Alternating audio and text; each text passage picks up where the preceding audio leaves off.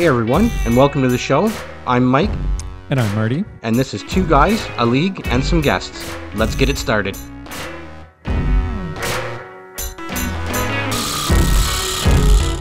right, so we've got, we've got about half an hour. Let's do this one cold, where we don't go over everything.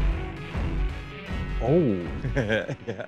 oh, And let's- okay. Let's see where that takes us. it's always I an love it. adventure. It's not. Yeah, it's love it. something. It's something. So the first thing we're gonna do then is we're gonna write it to check your fanny, which I want to talk about the trade first. Okay, yeah, go I- ahead, man. I think the I think that was a bit of a I feel like I, I'm completely thrown by what Joel decided. So, so for our, our listeners, the trade is for so the Apocalypse get uh, Klingberg, who's got no goals, seven assists in 15 games, and Viktor Arvidsson, four goals, four assists, eight points in 13 games. Four and the Cougars get in return Kuznetsov, 27 He's and red, 21. he's red hot right now, eh, man? He is red hot right now. uh, do I am I cra- like what what's going on with Joel? Why? So I had to look. I'm trying to figure this out. I'm gonna have to send him a text at some point saying, "Why did you do this?" So I looked at his team, and I understand his team was pretty like this is gonna sound stupid, but they were they weren't doing very good in terms of defense. Even though his defense, is starting four is Rielly Weegar, uh, sorry, yeah, Wiley Rieger, um, Makar, and Carlson. Um, but on his bench, all he had was Ekholm. Uh, Pollock is on the IR, so no help to him there. And I think he actually ended up having to drop Pollock as in order to get this trade through. So basically, on his bench, he's got Klingberg and um, and Ekholm, which I understand. Just Ekholm isn't enough. That's no good. Ekholm and and um, and uh, wow, Klingberg are at least something. But I'm sorry, this is this seems very one-sided as far as the trade is concerned. Am I wrong? Well, I know that uh, with Point being out four to six weeks, I know that that's definitely probably a little bit of a genesis in regards to Ryan's side of things. Um, as for Joel, I think, I mean, if I'm looking at it from his point of view, I'm treading water. Uh, it's still early in the season. Nobody has broken from the pack. I mean, me, myself as the division leader, um, probably going to end up being four and three by the end of the night. And it looks like, well, obviously, it doesn't look like Joel's going to win. It- he's having a ric- ridiculous week, Yeah. uh, over fifty, over fifty points already. Close So 60, yeah. uh, I, I, I could see where he was just wanting to, you know what, maybe kind of move on from. Well, yes, in today's NHL, Kuznetsov is a bit of an older player yep. where everything's gone so young. So with him being a little bit older, maybe wanting to move on from him, you're getting a nice piece in Klingberg. Okay, it's a kind of a 50-50 with him and Heiskanen at this point. Mhm. But I mean, the first game, the first game after the trade, I think Klingberg put up three assists or whatever, or a Yep. goal and two assists or whatever it was. It's true. So Joel is definitely adding uh, a couple of nice pieces, especially to compete while he's got all these injuries. So I think that he just wanted to make a move to kind of and this isn't a trade that he usually does a two for one. hmm It's he's not ever usually into those types of trades, but I could see where in this particular instance he's like, okay, I still have a little bit of firepower that is doing okay. It's again treading water. Adding these two guys just helps him compete that that much more over the course of these injuries. He starts getting guys back. And I mean, at the end of the day, Kuznetsov, like I say, is a little bit of an older commodity. Yeah. But of course, of course, uh, you know, like I said, red hot right now. So yeah. I mean, And that's defi- the thing, definitely a nice pickup. Joel has had Kuznetsov in the past. And in fact, going into this season, he had him last year. He just didn't protect him and he picked him back up in the draft. So you're right. Older player, serviceable, obviously, but not something in terms of a keeper league. You don't hold on necessarily to a Kuznetsov if your if your concept is like a little bit you've got to stay young. You have to have some younger pieces in a keeper league in order to be relevant for years to come. Because at some point, if you just keep the same core all the time, you know, at some point age catches up and you got to start making some moves to think about the future. So you start gambling on some younger players and you get there. And, and I hadn't really considered that before, but Mike, you kind of make a good point in that sense. In that uh, with Klingberg, at least it's a younger defenseman that maybe you can lean on and maybe you can end up protecting. But at the very least, it helps it helps the right now and the potential for the future. Now, that would suggest that he would want to protect him, even though he's got Carlson, Makar, Rielly, and Weegar, which are all keepable defensemen. And the more defensemen you keep, the less forwards you keep. So it, it you know, it, there's a bigger picture there for sure. So only Joel really knows what he's trying to do with this trade, and maybe I should just give him a shout and uh, and just find out. But I don't know. I thought I thought it was a bit of a one-sided trade. That, but that's maybe that's just me. Well, I mean, the the, the other nice thing about it too is let's just say for this, for argument's sake, that you know things kind of go sour a little bit, and he ends up at the bottom of the division, and he he says to himself, okay, maybe I start selling off some pieces. It's not like Klingberg wouldn't be a commodity that somebody may want to, you know, spend, uh, I don't know, third, fourth rounder, depending on what yeah. that GM values that player.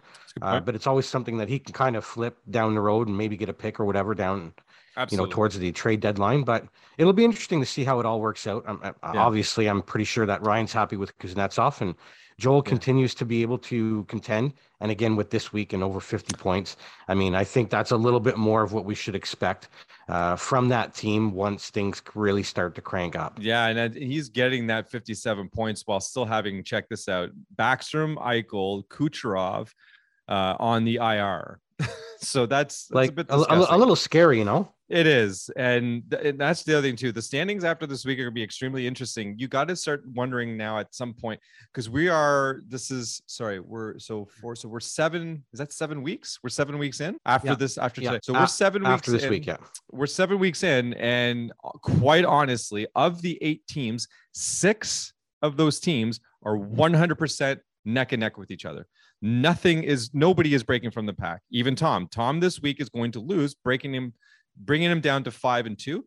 Everybody else is four and three, except for Ryan, who will be three. So and four, close. But it is ridiculously close. Like this is not an easy season for anybody to win because there's like like you said, Joel this week he's got 57 points. I think last week he was one of the teams that actually suffered a little bit and didn't exactly explode into points. I know I was one of them as well. Um, I'm trying to bring that up right now, but of course the internet's a little bit too slow.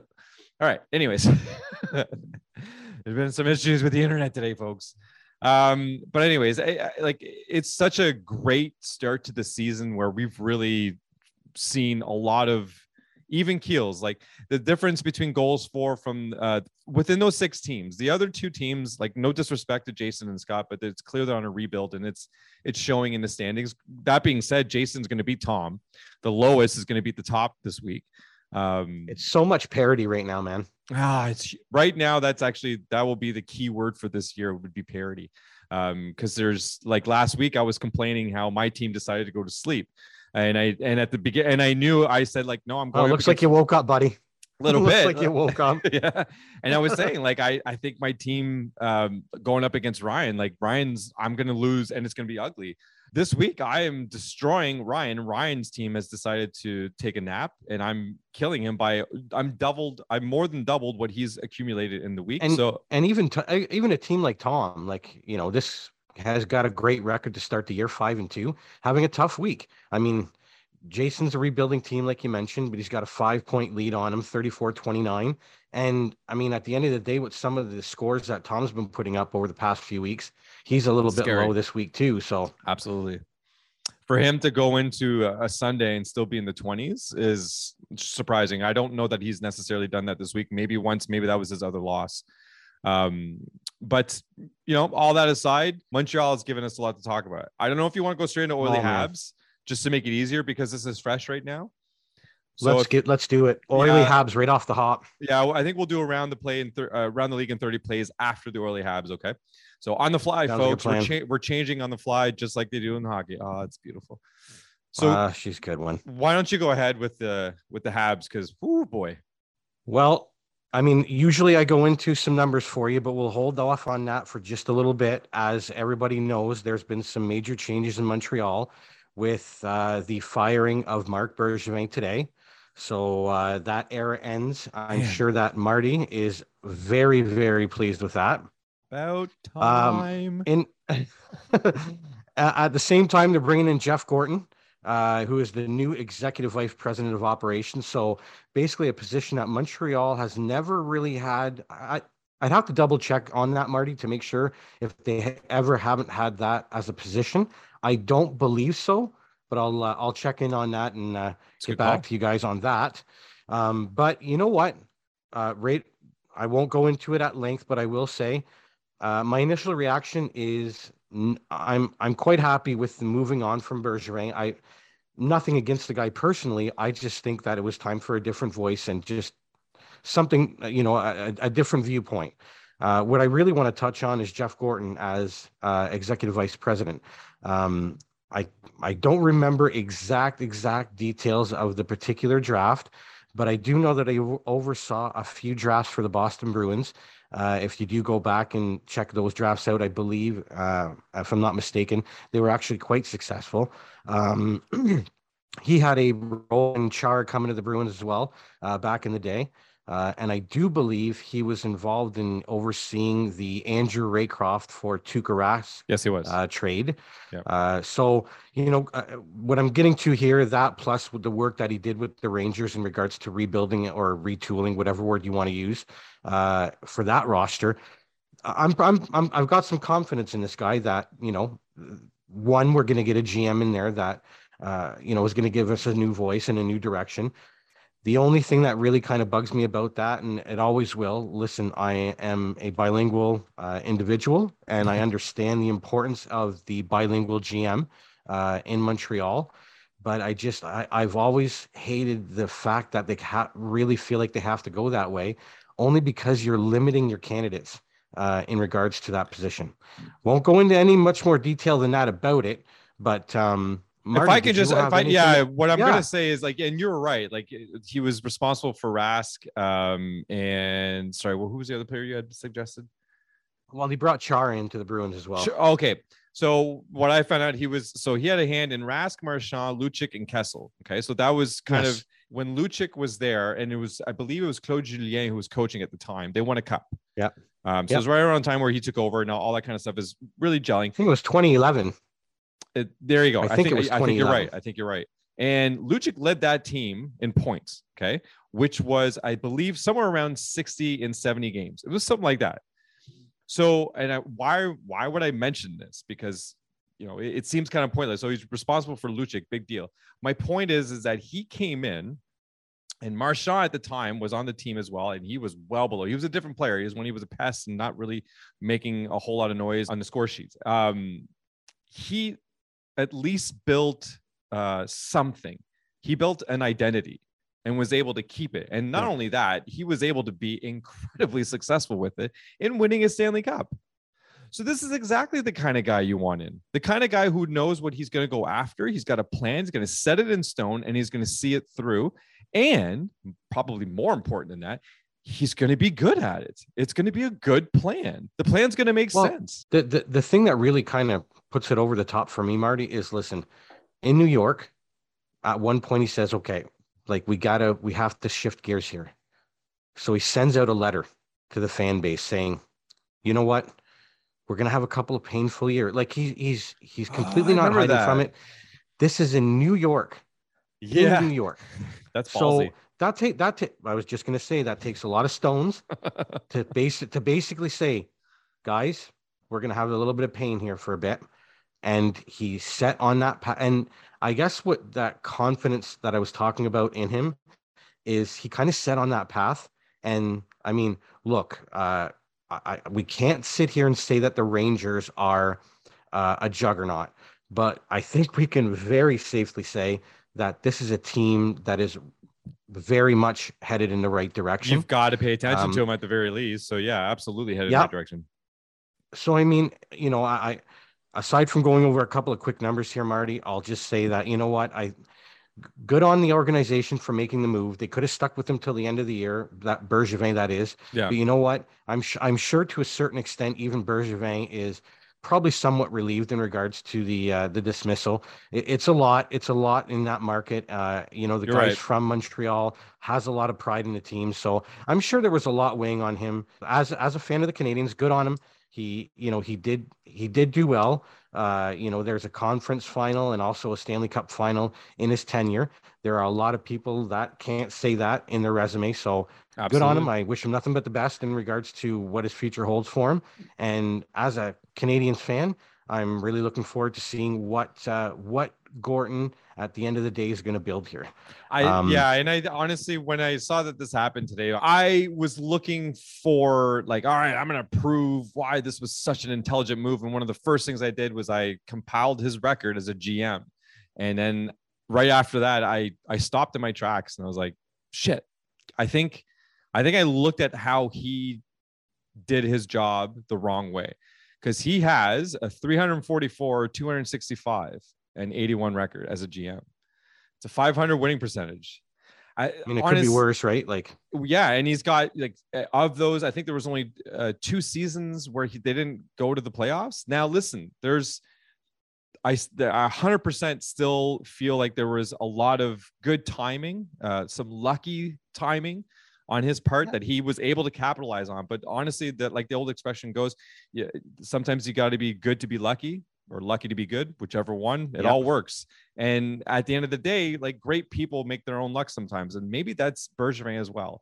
Because when you look at his now, when he started his career, the first three seasons were really exceptionally good seasons. Um, so it almost seems like he inherited something really nice.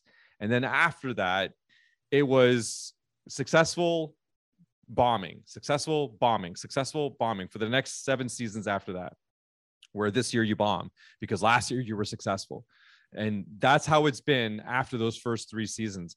So there's two, I think there's a Jekyll and Hyde situation going on there. He may, I, I really wish I would have had more time to go further into the those first three years and really look at what he inherited and how he started to build his vision for the team because I yeah. think what may have happened was that he inherited something nice. I know there was a Thomas Vanek trade in er, early on in his career that really helped keep the team not just afloat, but successful in the playoffs. And, and, that was part of the first three seasons. But after that, then there was a Shea Weber for PK Subban trade, which a lot of people were kind of against. And I actually remember hearing about the trade and I was like, oh, this is actually a really good trade for Montreal. But people were like, ah, he's too old. What'd you do? You and then PK, like at the time too, was doing really well. But anyways, all that being said is I think what happened was like he he got successful at the beginning, inheriting something, but then he kind of coaxed and, and, sort of rode the coattails of like Carey Price and, and and did some minor pieces here and there just to keep things going and, and moving in one direction, which was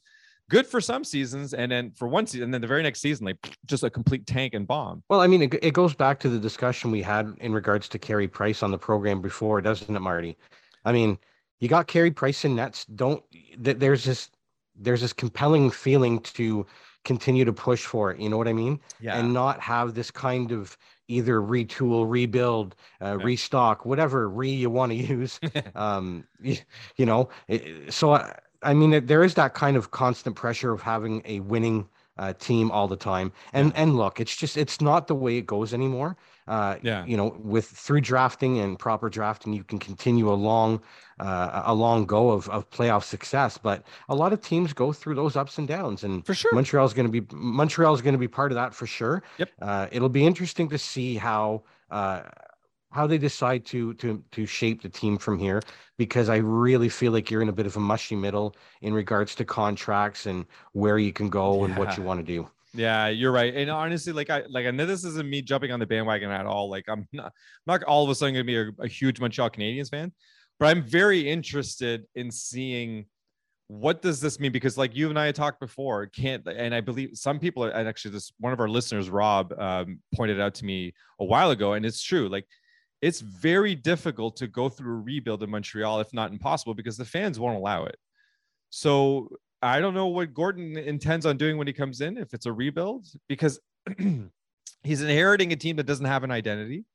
And we've seen from his past experiences that he that's what he likes to create, which is the, it's not that he likes to create, it's that that's the right thing to do.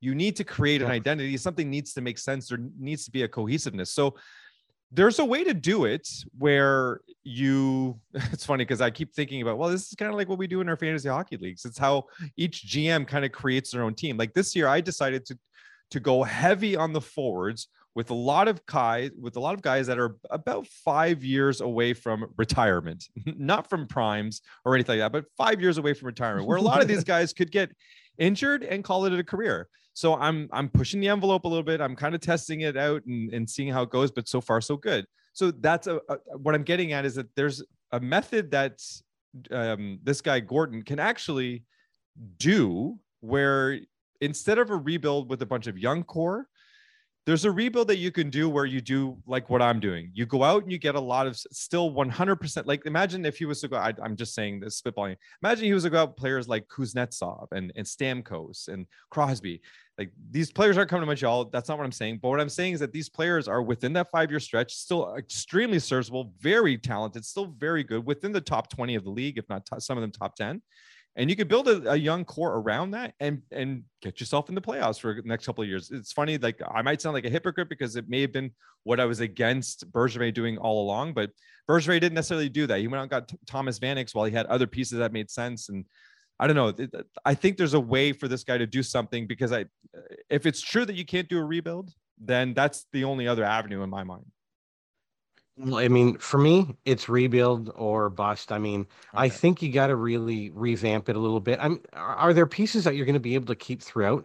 Of course. I mean, go, you know, going over the roster, I'm sure they're going to, they're going to take a really hard look at that. But at the end of the day, for me, I just, I think you're in too, uh, um, too much of a situation where you know, you can't sit there and say Montreal's top five in the league. Right now, they're definitely closer to the bottom five, and I, as a matter of fact, I believe they are are bottom five. Yeah. Um, yeah. So to me, the writing is on the wall, and you've got pieces that you can utilize to get other assets. Uh, how difficult some of those contracts and players will be to move mm-hmm. will uh, are yet to be seen, but. Uh, it might I be a tough pill to swallow, but you're right. Yeah, maybe that's what you do think, for now. I think they got to move on, and they got to. I think they got to rebuild this roster. I have a funny feeling that's why Gorton's there, but you know what? Funnier things have happened. We'll we'll see how things how things play out in Montreal. And I I think I mean, they don't even have it without a GM right now. I mean, you still have to you still have to get some things into place here before the mm-hmm. identity really starts to take shape. So yeah, and I think I, I think it would be very telling to see what happens with the, this team if, for whatever reason, they come out and they start doing the same stuff that Bergevin was doing. Then, then you know that okay, well, this isn't necessarily a GM thing. This is an ownership thing at that point, where they're they're telling them, no, you can't rebuild. You can't. You got to find a way to win, and it's got to be different. And you, got to just figure it out. Like we don't know what the what the formula is. That's up for you. That's why you're hired. That's why you're the GM. Too bad. Figure it out.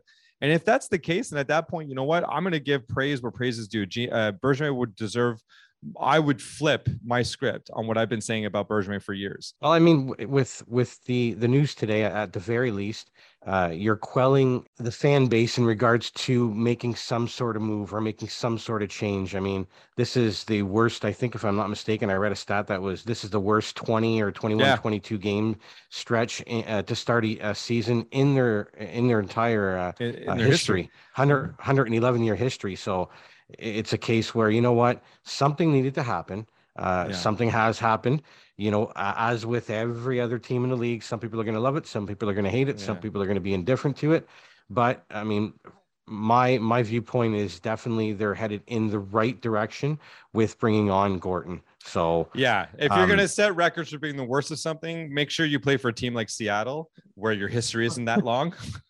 if you're gonna be the worst at something and you're the oldest team in the league, that's not good. Change needs to happen. So that's uh it's gonna be tough. Let me rifle off a couple of numbers here, Marty, like I do every week, just really yeah, quick. Go ahead. Uh, Montreal, 22 games played, 5 15 and 2 for 12 points. Uh, the goals again, for and against are is just getting worse, guys. 48, uh, 480 against, and the power play and the penalty killing uh, believe it or not, guys, it actually got worse from last week. We're looking at 13.6 for the power play and 68.7% for the penalty kill. So listen, nice. um, 68% for penalty kill. We, wow. I may continue to give you these numbers every week. We will see, but I do not want to keep pounding on these guys because listen, listen, man, it's it's bad. It's really bad. Um, thankfully, to lift us all up. Marty will be talking about his Oilers. and honestly, there there is a there is a small part of me that is starting to feel like people don't want to hear this anymore. Everybody knows the Oilers are great, and that's that. But quite frankly, in this in this last little bit, um, they're not the only Alberta team that, that catches all of the the the, the spotlight because Calgary is as real as they get right now. I think uh, what Sutter has done uh, in his in this short window shows that he is it was funny too because when they hired him i was like oh wow okay that's interesting. They're taking a huge step back here. I'm not sure what the angle is here but he proves that he's just proven again that he's able to adapt to a new nhl and his system his system works and, and it's and it's it's just mind-boggling what they're doing over there. They set records for shutouts, I believe, too. Eh, like recently, like Markstrom and the other guy, I forget his name, but he's a new one. But and, um, and you can just like even when you go over the roster, it's got like a, it does have that Daryl Sutter feel. Like there's some Yeah. sandpaper in there. yeah, You know, some guys that like to muck it up. You know, they're not afraid to kind of get things uh, get things stirred up a little bit. So true. I mean, he had the right team. I, I think he had the right team to do it, and well, it certainly is showing with the results right now. I mean, I agree. I I I, got to think that there's some there's going to be some crossroads here with Edmonton and Calgary I at some point in the yeah, playoffs, man. It's exactly and what I was gonna going to be as a fan of hockey, it is going to be absolutely incredible to see that, man. I really hope it happens. I'd love to see it happen because you totally have offense, you totally have defense. Let's see who wins, man. Because and, and it, it is pretty plain and simple. You know what I mean? yeah, exactly. ide- their, their identities are really simple, so it'll really be interesting to see how that works out. I agree. I think a Battle of Alberta is going this year is going to be next level stuff, and it, it- it's almost it's almost a shame that we can't get something. Let these two play against each other all season long, or so because this would be Uh, some Canadian- tremendous hockey. Yeah, that well, the. Canadian the, the Canadian division, right? Like last year, Yeah. that was the best. Have, having these like baseball style three games in one city, Yeah, like that was that was you know cool. you're nobody's nobody's going anywhere. You like you know you can't stand this team. You just wanted to get out of town. You got to play them two days later, and it's just like yeah, it was it was great for a fan's perspective for sure. it was for sure. But so enough of that stupid team because my Oilers are they're they're so I'm I, I don't have any major issues with what happened in the last week. Uh, so the Oilers they lost to Dallas, but that's part of the reason that they lost to Dallas that they ran into them at the wrong time because quite frankly, uh, Oettinger is actually doing extremely well for them right now. He's out of the gate. He's played technically four. He started four games for them and he's won all four, and he's just lights out right now. So I think the rest of the way for Dallas has got to be Oettinger and, and Holtby and just forget about Hubodin or who Dobin, who Hudobin. Hudobin? Hudobin or who. Bowden? Yep. Okay. No, Um, hey, another podcast, another Marty issue with names, last names. So it's good stuff. Uh, but anyways, but so they lost to Dallas. I didn't really mind it, like I said, but then they they continued on and they did exactly what they're supposed to. They beat Arizona 5-3 and they beat a good Vegas team playing at a good time too. Like they Vegas has really kind of turned things around and they're, and they're up in their division again, so they're playing really well. But Edmonton showed um, no quit in this game too, and then up winning three two. Draisaitl just continues to be the best player in the world, while McDavid continues to struggle. You know, McDavid wise, wise like he, he he- the the streak ended at one point, but he picked it right back up the next night with a four point night. But Draisaitl had another four point night himself. So there, it's like it's back and forth. So it- shows that this team can at least know that one of those two are completely capable of carrying the load, and the the, the luxury of having those two players is going to go a long way for them for sure because one struggles means that they they only get one point every game, whereas you know the other one that continues to do great, he continues to get two or three or four every game. So it's not really a struggle. It's just it's a great problem to have when one person is whatever struggling and the other one can pick it up. But I still need to see the rest of this team pick up the slack. I the depth is the depth is there, but I really thought at this point we we would see a little bit more evenness from the depth. I'm not seeing the depth being able to come in to a playoff situation and surprise somebody. I see their depth as Okay. being very containable. So again, it puts it all on McDavid and Draisaitl, which are two extremely capable people, but that's that was never an issue in the past. The issue has always Well- been things like depth and their goaltending. And you've got four guys that are over 20 points on one team. Yeah. So you got Draisaitl, McDavid, uh, Nugent Hopkins, and uh, who would be the next one? Is it Hyman? Uh, well, technically nobody else. Um, although Hyman, I thought Hyman had more now, but he's I'm looking at it right now. He's got 15. Uh, Pu- Puljujarvi's got 16 and 20. It's only three that are over 20 and 20. Um, okay. but you know, Darnell Nurse has been hurt a little bit. He's got 11 and 16. Uh, you know, Evan Bouchard, he's serviceable defenseman. People really like him. He does his job, but for me, the biggest had a really good night the other night in Vegas too. I was going to get to the goalies for sure, but okay, uh, all yours, bud. No, all no, yours. no, no. You're you're absolutely right. Like Koskinen, I was so happy to see him have that kind of a night. And meanwhile, Skinner continuing to play exa- like I want that. I want that competition between those two. I want them to really get at each other. I want it to be like uh, you put either one of these guys in, and they're out, they're both in a role. So that was a that was a nice solidifying game though for Koskinen. Like that had to be pretty pretty It- big for his confidence. You know what I mean? Coming in and Skinner was having a little bit of a run here, and Mhm. you know could could still potentially go on some sort of a run. Who knows? Yep. But that that's got to be pretty big, not only for the player himself, but yeah, pretty uh, uh, a, a confidence booster for the team in front of him as well. Yeah, and I think this this proves that the the they've got the ability, or there's there's the hope at least, anyways, from both of these goalies that you can see them really do what you want them to do, which is both of them go at each other, like be that tandem that we don't know who to start because you're both on such a great role, and and you know that's the kind of issue quote unquote issue that I want this team to have where you know we can throw anybody out there and, and it's just it's actually going to work out pretty good for us. Um Ideally, like ideally, like most teams, they just want somebody to run with it, and then you don't have to go outside of the organization to do anything. You got it in house. if you've got goaltending in house, then that's fine. Then you can start filling in other issues down the road. One thing that I don't think they're going to, one issue I don't think they're going to fill, I think, but I think they need to get on them and be like, yo, what's going on with you? it's Tyson Barrie. Um, he actually, uh, since he's left Colorado, he hasn't been the same player. When he was in Colorado, he was putting up double digit goals every year. So he has not done that since he left. He played in Toronto for a little while and he's been in Edmonton ever since. And he's not doing much of anything that to me um, suggests that he's the player that we signed for not it's not it's not a money thing but the money suggests a certain expectation and he's not he's on the first power play he's on the first line if not the second like you're playing You're, with the you're best left the wanting more. absolutely want- he's You're got left wanting more. he's got three goals, 12 points in 20 games, but he's a minus three on top. Something's wrong. That's not okay. The rest of the team, like the top lines, Draisaitl, McDavid, Nuge, uh, Puljujarvi, uh, it's- see, and this is where, and, and Hyman's another one too, though. He's at a minus three as well, but the rest of them plus eight, plus four, and plus 14.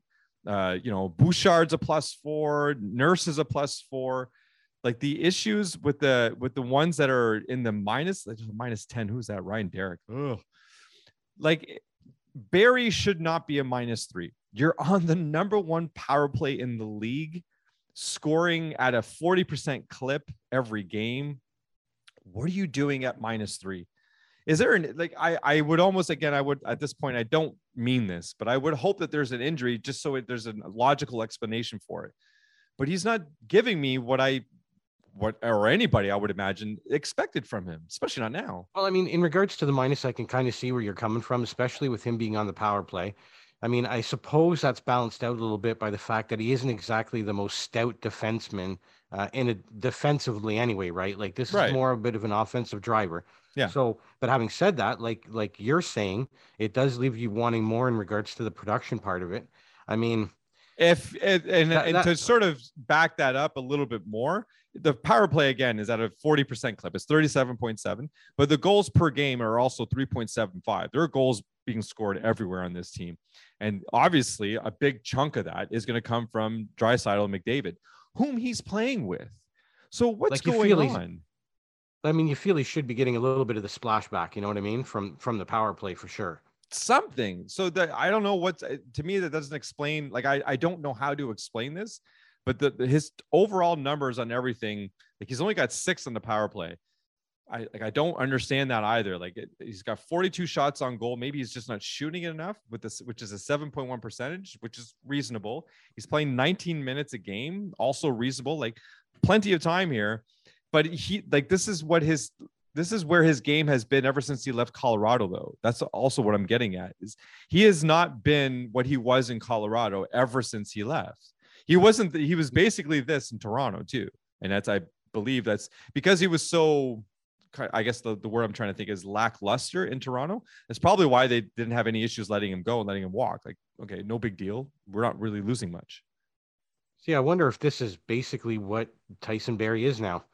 You know what I mean? Like, I wonder if the Colorado days are they're done. And I mean, even though he's on another offensive juggernaut, you would think that you know that would spark things back up to those Colorado days. But I, at the end of the day, maybe he, maybe this is just maybe we're all over over expecting or you know overreaching in yeah. regards to what we think he is now. Maybe this is what he is, and he's even though he's on the first power play and it's still not enough so for him because this is basically the player that he's at now. So wow, so that's right. And yeah, when you play again, with you the gotta... literal, the literal two world's best players, and you're you yourself are not capable of having your best seasons while playing with them on even and power play, then that's who you, you are. Then I mean, you, you do have to wonder. So, and they do have other options that they seem to be comfortable going with as well when Nurse is yep. in the lineup, and which is good. I mean, I know for a team. I know that Bro, I know that Broberg has just come up there and yeah, uh, you know, started started yeah. doing doing some of his things as well, and yeah. you know they've they've they've obviously kept him in the organization and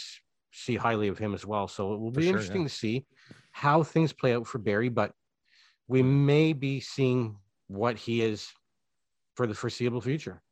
Time to retire, Barrie. Um, no. uh, moving on, let's let's go uh, to around the plays, uh, around the league in 30 plays, just because uh, another hot topic that I definitely want to get your take on. Um, Brendan. Lemieux, Brendan Lemieux biting Tkachuk. Ooh. Now, well, go. I'm going to give you the floor on this first because I have got some strong feelings about this. Shocking go ahead. Okay, so play, plain and simple. This is a five gamer, yeah. and and that's without even thinking about it. It could be more. It certainly wouldn't be mm-hmm. less. Mm-hmm. And and and for me, it, it's just to get it out of the league, Marty. End yep. of story. Like finish this off. It, it, and if you feel if the league feels it's a ten game, give them ten. Whatever. Yeah, absolutely. But th- this has to end. I mean, biting guys. Come on. Like I understand you know, and, and, I'll never be in that fight. i have never mm-hmm. played in the NHL, so I don't know how high that intensity can be. But biting, no, like, come on. So, so for me, Marty, it, it's a five gamer for me, Marty, without even thinking about it. Yeah, and and I think that's what the insinuation is with the in-person meeting, be it over Zoom or not. Yeah. That is what's going to happen.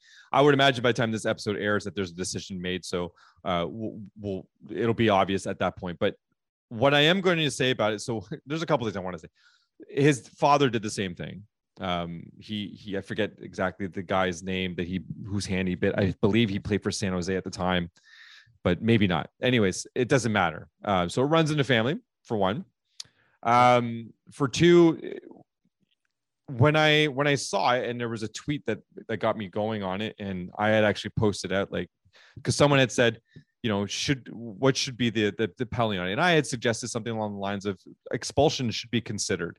Um, and at the time, that was an emotional response on my part because where I was going with that was people who bite, or sorry, biting should be reserved for animals and children. That's that that's where biting fits. Um, extreme self-defense moment, absolutely. You're walking down a dark alley, someone jumps you, whatever, fine, bite. That's take reasonable expectations out of this, and that's not the conversation we're having there.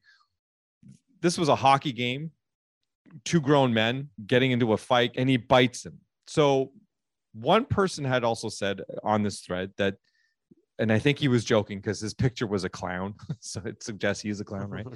um, he said, "Well, you know, he put his hand in my mouth. So what am I supposed to do? I'd like to see you try and not bite it." And regardless if he was joking or not, there's a case there uh, and it sort of took me back by like, oh, that's a good point. What if Tkachuk was shoving his hand in his mouth and pushing on him?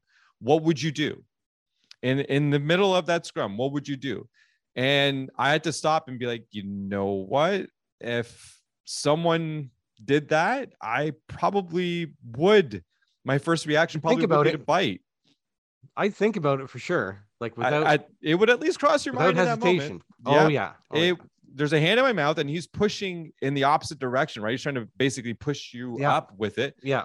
Yeah. I'm probably going to bite because that probably hurts a hell of a lot. So I'll I will give him the exp- I will retract the okay expulsion concept out of it completely. But at no point has Lemieux come out and said that he put his hand in my mouth and and you know this is why I did it. So Yeah. for now, eh, that would be the best thing for him to say if that's what happened. But he has not said that, so I think it's pretty safe to say that that is not what happened.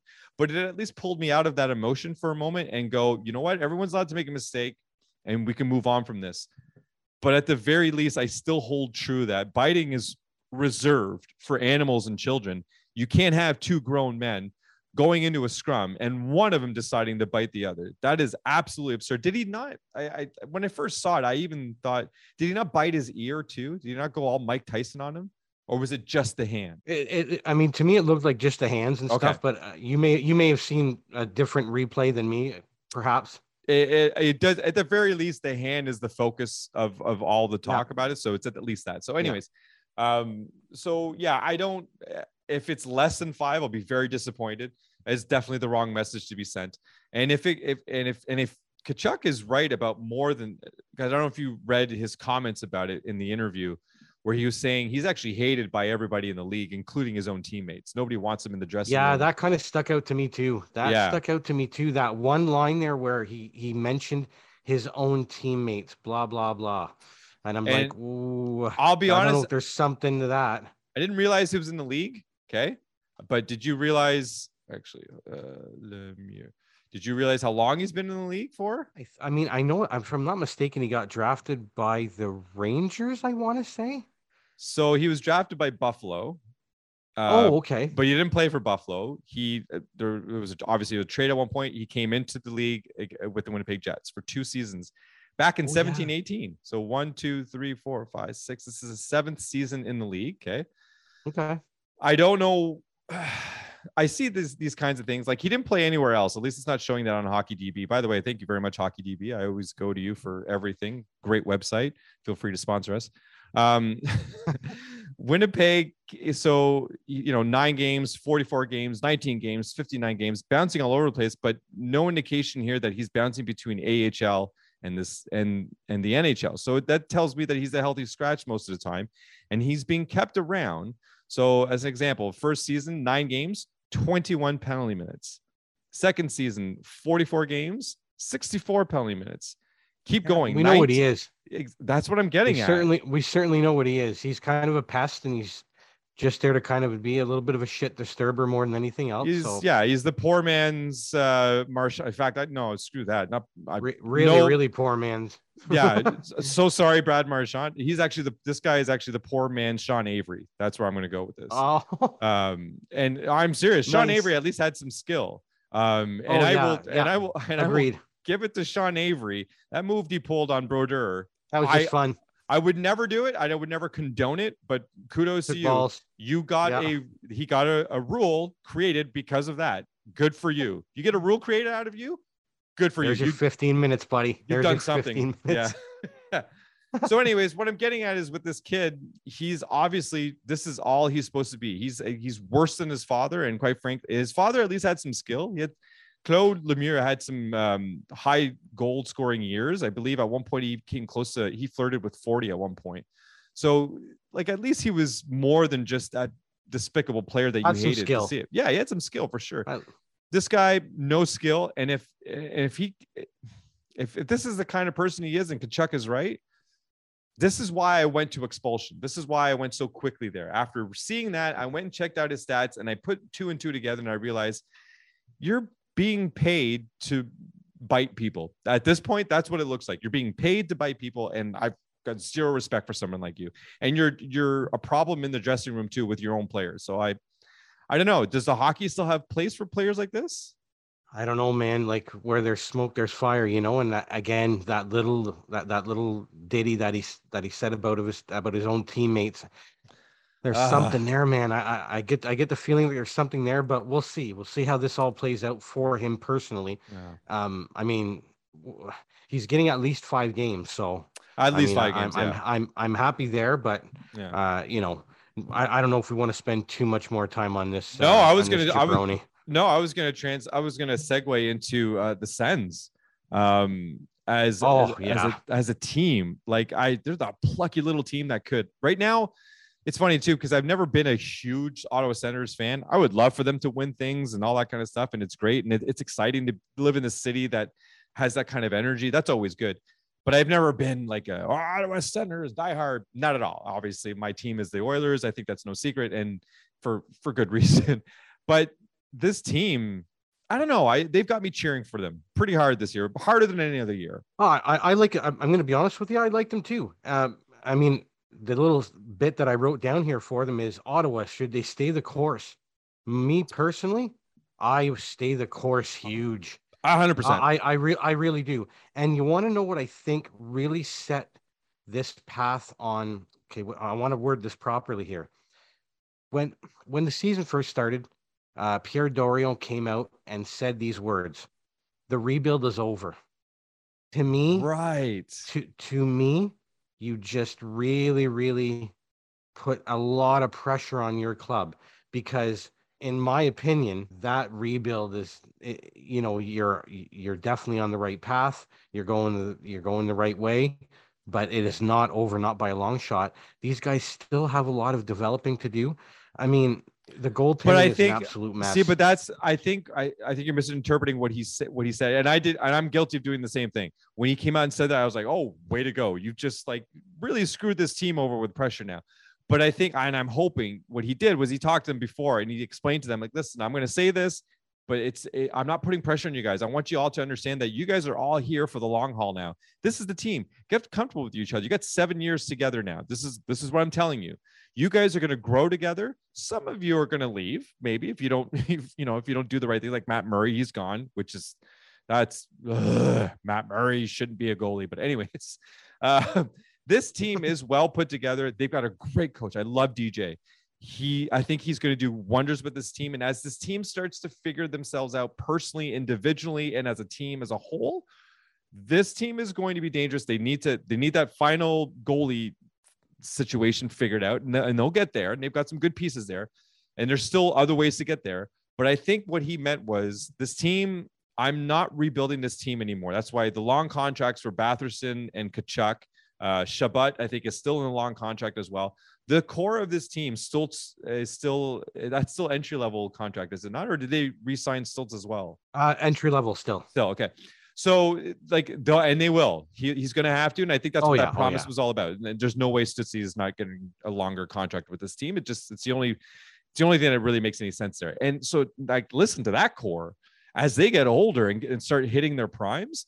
Oh boy, like that is exciting. And I know I shit on Tkachuk's Tkachuk Tkachuk's contract at the beginning, and it again, this is not about him as the player and as great as and as important as he is to this team.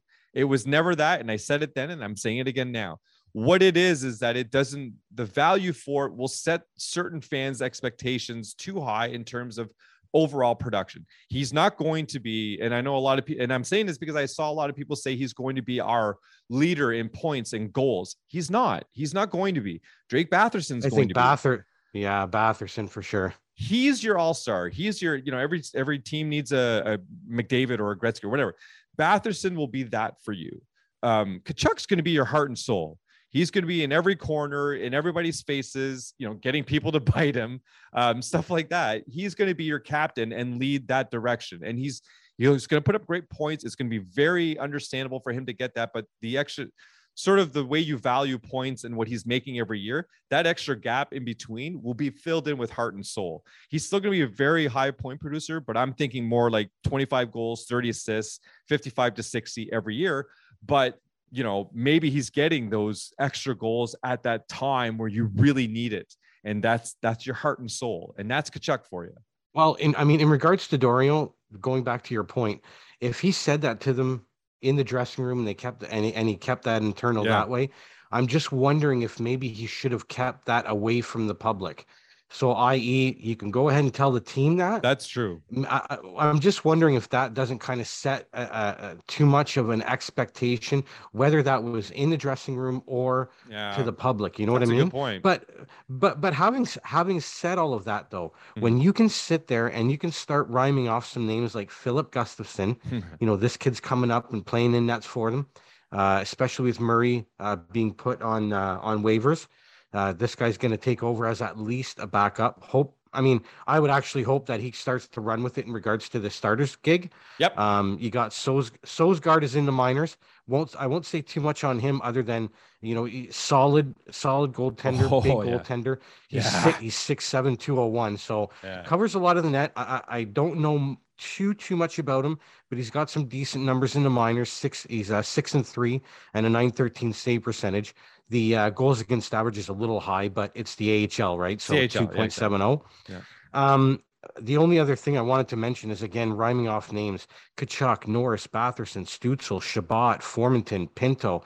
You got Jake Sanderson coming up uh, on defense. So you just need some patience That's it. give this give this team some more time to mature. I mean, this is the best league in the world. Mhm. So you've And got I- and I'll be honest, players. This league is not the same type of league it was five years ago. And I'm telling you this right now. You don't need as much patience eh, as you've needed in the past with younger players. Younger players run this team or run this league now.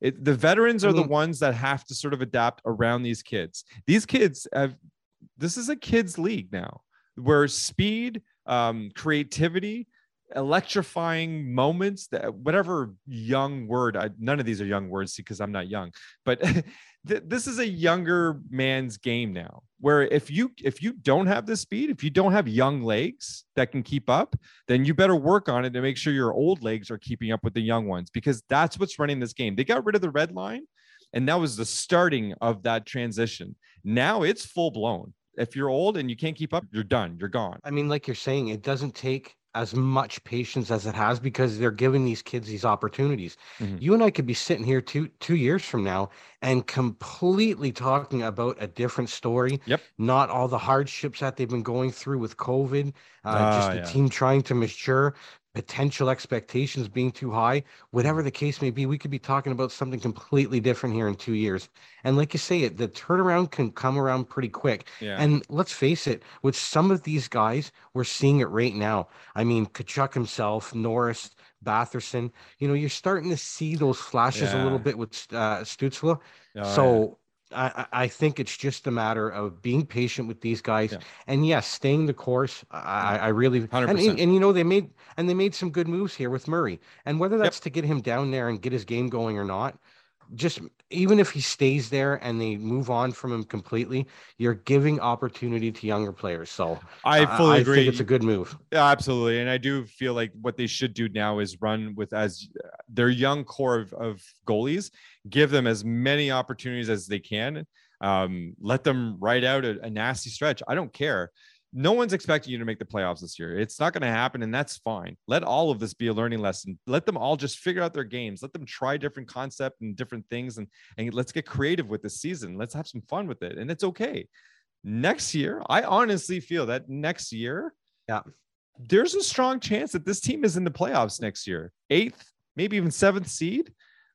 I don't, and I don't know how much how we, we're going to be like. There's going to be some surprises with this team, but I don't know how much longer that's going to be a surprise. Where we should just start expecting it because, like all that list of players you just mentioned, those are great. That's a lot of talent there, and I and I honestly feel that they didn't have the COVID that they went through this year, we'd be talking about a different team right now. Um, Well, that- they certainly wouldn't be where they are. That's for sure, No. Marty. I mean. I think we've both kind of felt the same way about how this season played out for them. I don't have numbers in front of me, but I, I do believe they got off to a decent start. When I Yeah, say that, I mean I, I'm talking about the maybe the thr three to five first games of the season, Yeah. and then they really started to get into this COVID, and this thing kind of. I mean, remember, folks, if I'm not mistaken, they were really the first team that the NHL was really keeping an eye on with that. I Yeah. think San Jose, they may have been keeping an eye on that Mm, too, maybe. but I'm, I mean, this one really lasted, I want to say about what, two, two and a half weeks, at least that week and a half to two weeks anyway. So it was a long stretch they- for they- sure, and it, and that's Yeah. that's the kind of thing that you don't just necessarily roll over and get over because actually, even when they No. came out of it, Batherson was still stuck in COVID protocol. Still is. He still is, and see, and that's what I mean. Like, eh, again, no disrespect to anybody else on that team, but in my opinion, with what I've seen this year, Batherson is who he's a special player and to ha- Yeah. not have that on your team right now that's the difference between winning a game and losing a game for a team like this and, and i'm going to tell you this right now the first game they came back which was against it was either was it colorado or winnipeg Colorado. Yeah, it was Colorado. on Monday. and it went Yeah. they went you know tooth for tooth it was at seven five something like that it was crazy Yeah, they So kind of went they kind of went at him pretty good. Like, I mean, it, I think Colorado had a pretty good handle on the game overall. But yes, I mean, But- Ottawa was kind of was I- giving them a little bit of fits here and there. yeah and at the end of the day they they like it didn't it didn't necessarily start out that way. It wasn't like they they looked like they were going to get blown out but then they came back and they fought Yeah. hard and there was no quit there. And it's it was kind of like the concept i've talked before where you know like play like as if you've got nothing to lose because honestly this team's got nothing you've got nothing to lose. No one's expecting you to do anything. So just go out try things and be and have some fun and look what happens when you play when you've got nothing to lose. Look at these teams like Anaheim, who's actually turned that into a you know a playoff season now at this point now because they Yeah. went into this year with nothing to lose. Well, I mean, in short, Ottawa, I, I I think you just enjoy the ride, enjoy some of these special moments you're going to get from some of these special players for the rest of this year. Play loose. I mean, they've got it. They've got a great stable of young talent in in that team. Again, it's just a matter of a little bit of patience, Yeah. a little bit of maturity. You know, hopefully one of these goaltenders can hit a little bit. Uh, you know, maybe you go out and get yourself a little bit of a veteran as a backup, an older guy, something to that effect, and you know, you start making that move up the standings. But I mean, at the at to me, it's definitely and they're in a good spot. I just think that they had a little bit of tough luck here to start the year. Um, a couple other things I just want to like one other thing I want to touch on, and then we can move on to our um, beauties and the beasts. Um, what do you think about all this friggin' hype for jerseys? Like, Oh, I'm so Ugh. glad you touched on it, buddy. I'm so glad you touched on it. I got one word for you. Yeah. I got one word for you in regards to the Canadian, in Okay. regards to the U.S. jersey, and in regards to the New Jersey Devils jersey. Okay. Oh, One okay. word. Yeah. One word. Woof. Oh my God, man. Some of those What jerseys the- look as good as a dog's breakfast. Oh my Oh my god! Like I, God. I, I don't. So the jersey one, uh, you know, Wow. either half or full design by Marty Brodeur. Dude, stay in nets. You're not a designer. What the hell are you doing? oof. Oh my god! And I love that. I don't know, man. I love that everyone picked on it because it's like it says jersey on a jersey. So then now they're releasing Mhm. hats that say hat and t-shirts that say t- like I honestly I I love how that kind of exploded into that. I'm I'm definitely gonna get a hat that says hat because that's I love that Yeah. idea. Um, but listen, from um from a colors perspective, I didn't mind it necessarily, and I didn't mind that they wanted to call it that they just wanted to put jersey on the front because they wanted to um, uh, remind people that we're playing for the was it the tri-state area or whatever it is, and it's for Jersey. That, that's fine. It's just the the execution, the end result of it all really just missed the mark. And from a PR's perspective, people were just all over this. Like this thing just did not work out. I mean, in in regard, listen, the the the New Jersey Devils jersey. I, I I'm sorry. Okay, I like the black, Yeah, that- but yeah, you get you got to. I mean, I I would have just put their their regular logo on top of that black jersey. I would have thought Exactly. that, that made, you know a little bit of the red. I mean, you could even try it. You could you could even try it with the uh, the old logo where you have that That's little tint of green. the, the little of green, of green in there. absolutely. but keeping it black, you know, whatever. As for the Canadian jersey, Marty, I think I speak for us both in regards to this. We have seen thousands of better jerseys than that, man. Like I Um, don't, I, I just don't know about that at all. And as for the U.S., ah, man, I Uh, really so kind of felt the same way. I felt the same way about the Canadian and U.S. I really, I, I didn't think it hit the mark at all. the US when I honest to God, it is so boring. I I barely have an opinion on it.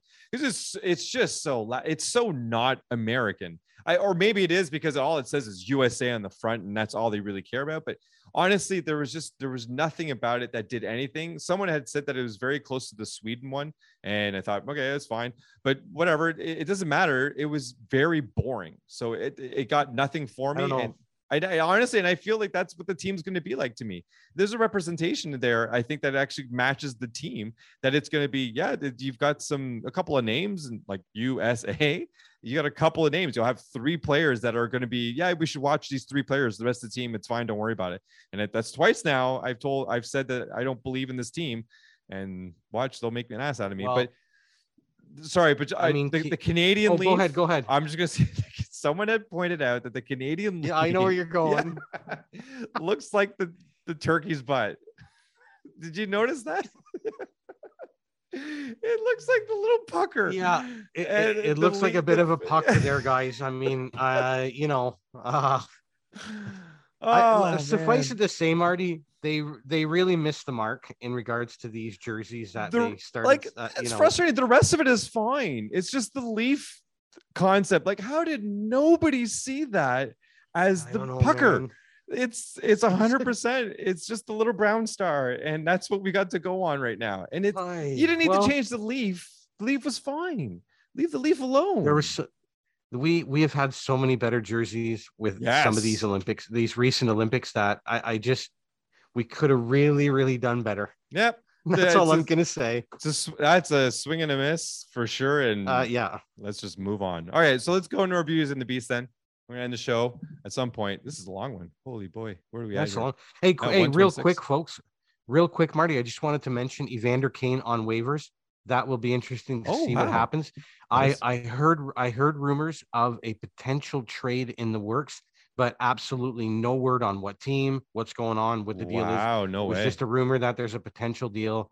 Evander Kane on waivers, so it looks like the Sharks want to move on from him. We'll see what happens. Don't want to take up too much more time. No, it's okay. Thanks for that. Let, us see That's how huge. this plays out. For sure, absolutely. Okay, so I'll I'll uh, I'll get her going with the beauties. Um, okay. and and uh, again, trying to take too much of people's time here, but uh, it's if you're listening, it means you like our show, so thank you. Um, Tage Thompson from Buffalo. Ooh, have you nice. seen the size of this guy? Uh, yes, I have, and he is massive. he is, and there was a he he got a one timer goal the other night too, and oh my goodness, he's got a shot. So five goals, one assist, in five games played, sixteen shots on goal, six hits, and a block shot. He is massive, like I already said. And uh, if if you don't know what I'm talking about, there's okay. So check check Buffalo's Twitter. They I know a, what you're talking yeah. about too. They had the picture of Rob May uh, interviewing him. I I think it He's is, twice his size, man. But it, I is it photoshopped? I think it's for it's gotta I, be. I, Rob May is big. I don't too, know, right? But I I don't know. I I really thought it was personally, but yeah, I mean I'm not. He sure. looks like a garden he, gnome next to him. That's the thing. Rob I May is a big boy, but nothing compared to Tage Thompson. Oh man, he's he's six seven two eighteen. Yeah. So big man. He's that a big man. And then put skates on him and hockey pads. So know, seriously, so like he's so over he's like, seven what, feet. six nine. I okay, okay. Well, was, six. So what is that? It's hockey skates about four inches. So yeah, you're I'd right. Say, he's probably pushing seven. Yeah, I'd he's probably he's, pushing seven. And then he's got the shoulder pads and everything on top of that. Like oh boy, that's scary. And watch that's him play. A big though. man. That's a. I remember yeah, actually playing well. Very well. I remember playing, and I, I'm not trying to say Tage Thompson and Ryan are the same types of hockey players, but I played with Ryan and Chris, two guys. Ryan's in our in our hockey pool, and Chris is a friend of ours. And I played in a hockey league with them. And these guys, both of them are massive, massive human beings, but they move so like silk on the ice. And that's exactly what Tage does. You watch him skate around, and he's like he is a gifted athlete. So watch out for him because I think he's coming up pretty fast. Um, I'm going to end with three Colorado teams or players. Sorry, uh, Nazem Kadri, yep. Cale Makar. Uh, the last one I'm going to reserve. He's he's the beast, but Nazem Kadri has just put himself right in the mix of the top five. Like holy geez, what a tear he's gone on. Um, I dude's mean, with, put with MacKinnon out, he's been he's been red hot. And see, and this is the kind of thing I I talked about that with uh with uh, Sidney Crosby coming back and the Pittsburgh Penguins trying to adjust to him coming back because with the Penguins and what they were doing, the, the team was finding an identity that was maybe different because they didn't have Malkin or uh, Crosby at the time. So they were they were not just staying afloat, but they were in the thick of things in a very difficult division, the Metropolitan. But with Crosby back in the mix, it it really kind of throws all that um into into question like well what type what type of team are we now because now we got crosby we kind of have to cater to his skill because he's so talented you, you, you can't ignore that. So you kind of got to change things. And the same thing with MacKinnon being out is kind of opened the door to not only Kadri, but also Burakovsky, who they continue to throw in different situations and he continues to thrive. Thankfully, Burakovsky is apparently the kind of player that you could change where he's do where he's playing and who he's playing with and he continues to just actually do pretty well he maybe needs a game or two here or there but he adapts pretty fast but Kadri, I think, is going to be he, he's going to lose out. Like he, he's not like that. He's not like a Burakovsky. I find once Kadri or Kadri gets comfortable in an area, that's kind of where you need to keep him. Yeah. So I, I, I mean, think, there's go ahead. There's a there's a market correction coming for that player. I mean, yeah, you know, 20, 27 points in 18 games. Yeah. That that that's I mean, if I'm not mistaken, he's fourth overall in, in yep. uh league league scoring, if I'm right. Yeah. Um I mean, he, he's definitely, like you said, he's taken the opportunity and he's run with it. Uh, McKin, you know, Max out, been out for a little while now. Yeah. And, you know, it's, I've never been a huge fan of Kadri. Yeah. I mean, but all I will say is, all I will say is this with all of the kind of the, the, the silly stuff that he's been doing over the past couple of years, missing out on play, on important games and playoffs for both the Leafs and the Avalanche, mm. I'm happy for him that this is going on for him right now. For sure. Again, I I agree with you. I don't think it's sustainable. Um, you know, he's definitely going to lose out on some of these prime opportunities whenever MacKinnon does get back. Yeah. But you know what? He's run with it. I'm happy for him. He's he's showing me a little bit that when needed he can be a Brad Marchand light. Like this is a kind of a pest. Yeah. Can put the puck in the net when need be. Yeah. But obviously playing with the players that he's been playing with, uh, you know, hell, you and me, Marty, could line up between Rantanen and and Landeskog, you know, get a, an apple or two. Yeah. So yeah, uh, you know, sure. eh, all but all the power to him. And yep. I won't say any more than that. He's been playing well. Yeah, uh, and, and uh, Cale Makar is another one who, uh, regardless when MacKinnon comes back, and in fact when MacKinnon comes back, he'll just be on a bigger tear. Um, Makar has got the the kind of pedigree that he is going to be continuously. He's like a John Carlson. Every single year, has the potential being better than the last. Uh, he has the potential of being over a point a game. Um, he has the potential of being in the top five at the end of the season, and he's an over uh, overall. He's a very well-rounded defenseman. So uh, having him um, playing the way he plays, continuously playing the way he's playing, having Nazem Kadri, uh, you know, sort of exceeding expectations that's kind of why they've been got they went on that tear where it was six games uh six games in a row. And then i mentioned it. I think i mentioned i think i texted it to you. I said oh yeah this team's on a tear. They won six in a row after i said they wouldn't win more than three games once a year uh, and then they lost that night. So hey man don't feel don't feel bad because look at my islanders. Really yeah. oh yeah. that, that that that prediction's looking a little bit iffy but i will say though real quick calgary ovi predictions looking good that's yes, you're doing good there. I'm doing bad in two of them, my St. Louis and my my Colorado. So, but uh, St. Louis, man, they're going to be in there. They're going to be in there. They'll do some damage. They will. They will. Um, They'll so figure I'm, it out. I'm going to end my my my Bees and the Beast with my Beast as uh, Darcy Kuemper at Colorado. Surprisingly, even though they've been winning a bunch of games, he actually is not the reason for it um, which is good news for Colorado. It means that they can continue to do really well once their goalies kind of figure out what it is they're supposed to be doing. But he hasn't been playing well at all. Uh, so he in the in the last so he's let in five goals against Ottawa, which is a horrible thing to do on its own. Um, but he's had four games in a row of sub 900 save percentage, including um one sub 800 so his save percentage on average is 835 over the, that stretch you, are not going to win games with a goalie like that. And surprisingly, Colorado was at least able to win two of those games. Uh, the one against Ottawa, where they ended up winning seven five. Um, having to rely on your on your incredibly potent and capable offense to score seven goals a night, regardless of what team you are, not going to happen. Um, so your goalies got to be better. So that's why I went and put Darcy up there. Hopefully, the last time. I'm, I'm sure they'll figure it out. I mean, especially I, I like Kuemper. The only thing I, I, guess I have with him is a potential injury. But yep. once they kind of get their, their feet, and the thing of it is too, right, with with these goalies, uh, whenever you come onto a new team, and this is a team that's supposed to, you know, uh, uh fight for a championship. Yeah. There's a lot of pressure on the guy. I mean, yep. and he's he's trying to learn a new system. So, yep. um, you know, maybe for any of, the, of those folks out in daily fantasy, it might be something that you might want to take a peek at in regards to buy low candidate. That's Who knows? right. But you got you got to figure with with the, with the pedigree that he has and that Yes. team, Yeah. you got to figure it's just a matter of time, It's right? just so exactly 100%. a be a beast for now, but could end up being uh, a beauty down the road. I, honestly, just a blip, probably. Last time Oh, I put him in there, so. probably. I, I would agree. I Yeah. would agree. Um, so I guess uh, we'll go with uh, my beauties for the week. We have uh, Pavel Buchnevich out in St. Louis, uh, playing really well on the line with, I believe, Tarasenko and Thomas. Uh, eight and eight for 16 points. He's a plus eight, uh, 17 10 time on ice. So, you know, getting some serious play there. Uh, he's also on, I believe it's the second power play, if I'm not mistaken. Uh, I have to double check that, but I think it's the second one.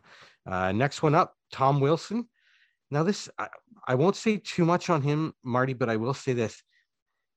He's that kind of guy that you really forget about in regards to point production. He's got 20 points in 21 games. Now, I know a lot of that has to do with Ovi playing on that line and being around those guys, but you just, you tend to, at least I do a little bit anyway, tend to forget about Wilson as a guy I guess maybe more in a daily fantasy than anything, but he can be he can provide you with some good uh, offensive totals as well. At the end of the day, uh, you get points, you get points, you put him in. That's the end of the Like You- fantasy perspective, exactly, that's all ex- that matters. Exactly, exactly. I mean, he's a plus 12 and the guy's playing 1930 a night. So the guy's pushing 20 minutes. I know. The first line, Wow. I'm, I'm sure he's on one of the, I, it, he's on the first line and he's uh, on one of those power plays. So he's getting the time Man. for sure. Yeah. Um, yeah, I know. Seriously, definitely somebody I'll be keeping a little bit more of an eye on. Mhm. Uh, third one in, I've got uh, Mikael Granlund out in Nashville. Nice. 21 games played, 21 points. He's got five goals, 16 assists, uh, plus two. And another one that kind of surprised me for time on ice. He's over 20 minutes. 20 Over 30. 20. Wow. Yeah, man. 20, 30 time on ice. So anyway, uh, just something to keep an eye on there. Yeah. All three guys are definitely someone that you may want to take a look into in any fantasy pool that you're in. Of I, I definitely would would be uh, leaning towards the daily fantasy. He may they, these may be guys that even though they they are producing really well, you may be able to get your hands on them. Um, in regards to beasts this week, I'll try and keep it short and sweet here, Marty, because I do have two of them. Um, again, leaning more towards daily fantasy because something like an hour pool, you would be patient with these players and you'd give them time. But Right. in a daily fantasy, if you're in any of those out there, guys, uh, you may want to try some uh, buy low candidates here in both Matt Barzal and Mark Scheifele. Barzal's got 17 games Ooh. played, four and four for eight points. He's a minus eight, and he's uh, he's uh, playing 1738 a night. So things are a little stagnant out there on the island. You may want to take a peek there. And in regards to Scheifele, I, I I mean, get out there and try and get your hands on this guy because, in my personal opinion, if any window is open right now to buy this guy low, it's right now and it's going to be closing, guys, because this is a player, first line, first power play, playing 21 minutes a night. So if you can go out there and if the manager who owns him right now is just not feeling him, make that move. I really think that that's a solid move to make. Yeah. I think he's a solid player, just going through a rough patch. And this guy can go off, Marty. You and I both know it. Two, three, four point nights.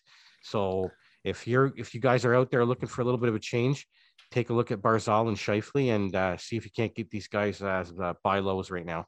some And sound those are my advice. That was some sound advice So- that. That's beautiful. Well done. Thanks, thanks, man. As usual, well done. You do very well with the the beauties and the beasts. The rest of the As stuff, you, my friend. nah, the rest of the stuff you need some help with though. Oh, okay, bud. Well, we'll talk about that off air. And uh, yeah. yeah, maybe it'll make it in our Bupa reels, and I won't tell you about it. It just might. It It, just just, might. That's it. We're slapping episode five in the butt, saying get out of here because it's over. That wasn't as catchy as the last week's. No, it wasn't. But you know what? It worked. Thank Thank you, everyone out there, for listening. We thank you guys for taking in the first five episodes. Thank you. Once Marty gets this edited, we can actually set up a top five Tugalag episodes.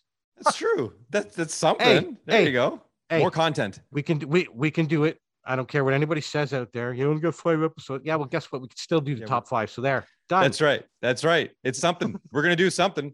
And actually, guys, I, just so everybody knows, we are working on some pretty interesting episodes coming up. So uh, if if you've been enjoying things the way things have been going lately, um, hold on because we're we're about to do at least one, if not two, because the other one um, there's anyways, we got some interesting stuff coming up. I don't want to give anything away, but I we don't want to. Yeah, we don't want to give yeah. it away. Don't want to give it away. but we're, we're we're still working for you. We're still working on things and trying to be creative and, and different ideas and different concepts and things like that. So we've got some different things coming up. So uh, keep tuning in and, and and keep showing us the love because we definitely appreciate it. Uh, Germany, I see you out there, Germany. I see you And I Oh, appreciate it. ya. And I love it. I'm going to learn some German. I promise you. And we're going to do something special. We're going to do a German night or mm-hmm. something. I don't know, something. Some Here's my bratwurst. here's my German. Here's my German for this week's episode. Be nice. Did I Seidel? Did I Seidel? and see, and that, that that is German, right? That's good. Maybe the Hey, accent was unnecessary. Maybe that insulted someone. I don't know. Oh, I hope not, because I really don't want to hear about it on Twitter. But anywho, no, we love the love in the states too. Virginia, California, Washington. I see you guys. We see you, you, all of you. everyone. everybody we really appreciate it and uh, like mike said you know episode five uh, it, it's a lot it's been a lot of fun for us and this is not going to stop we've been enjoying this and it's been great so let, let's just keep it going everyone